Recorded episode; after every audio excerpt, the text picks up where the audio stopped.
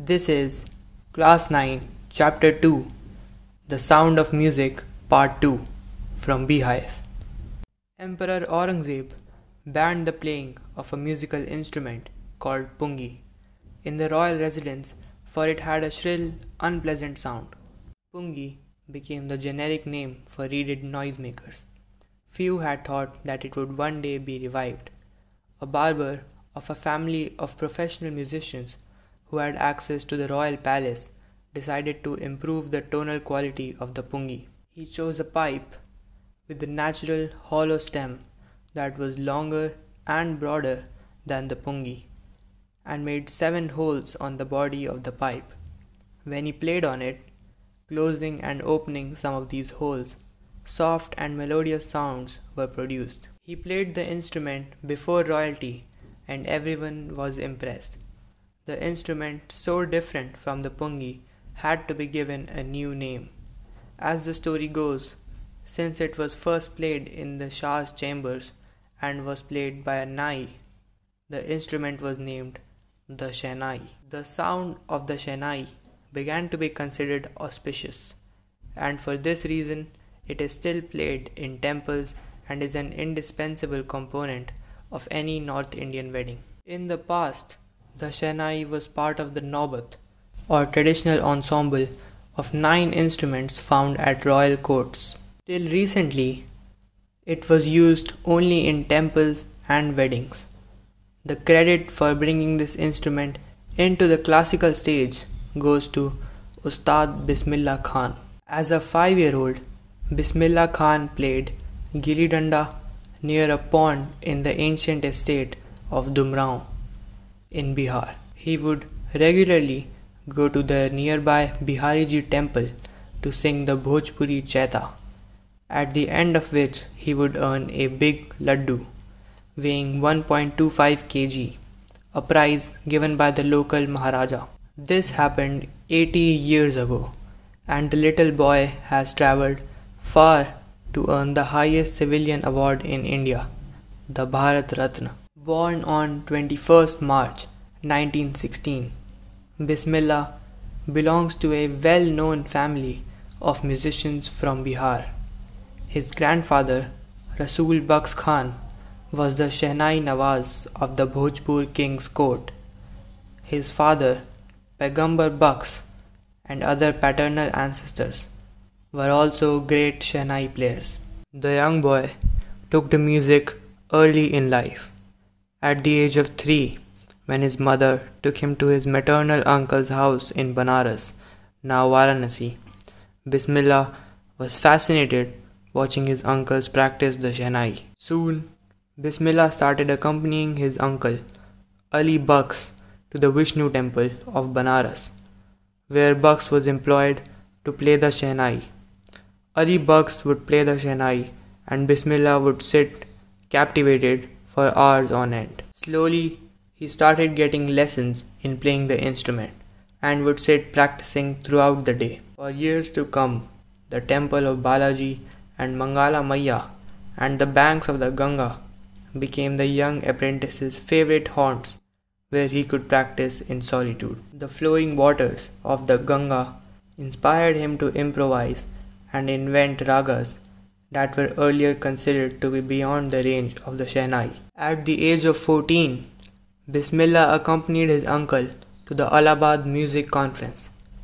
At the end of his recital, Ustad Fayaz Khan patted the young boy's back and said, Work hard and you shall make it. With the opening of the All India Radio in Lucknow in 1938 came Bismillah's big break. He soon became an often heard Shehnai player on radio. When India gained independence on 15th August 1947, Bismillah Khan became the first Indian to greet the nation with his Shehnai. He poured his heart out into Rag Kafi from the Red Fort to an audience which included Pandit Jawaharlal Nehru, who later gave his famous Tryst with Destiny speech. Bismillah Khan has given many memorable performances, both in India and abroad. His first trip abroad was to Afghanistan, where King Zahir Shah was so taken in by the maestro that he gifted him priceless Persian carpets and other souvenirs. The king of Afghanistan was not the only one to be fascinated by Bismillah's music.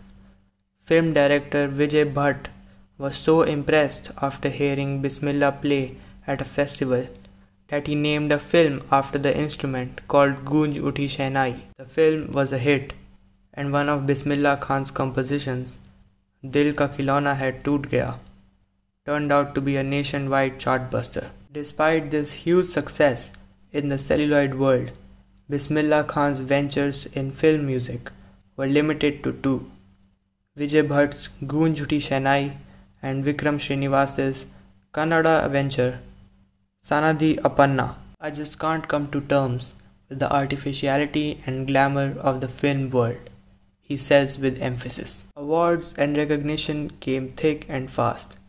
Bismillah Khan became the first Indian to be invited to perform at the prestigious Lincoln Center Hall in the United States of America. He also took part in the World Exposition in Montreal, in the Cannes Art Festival, in the Osaka Trade Fair. So well known did he become internationally that an auditorium in Tehran was named after him.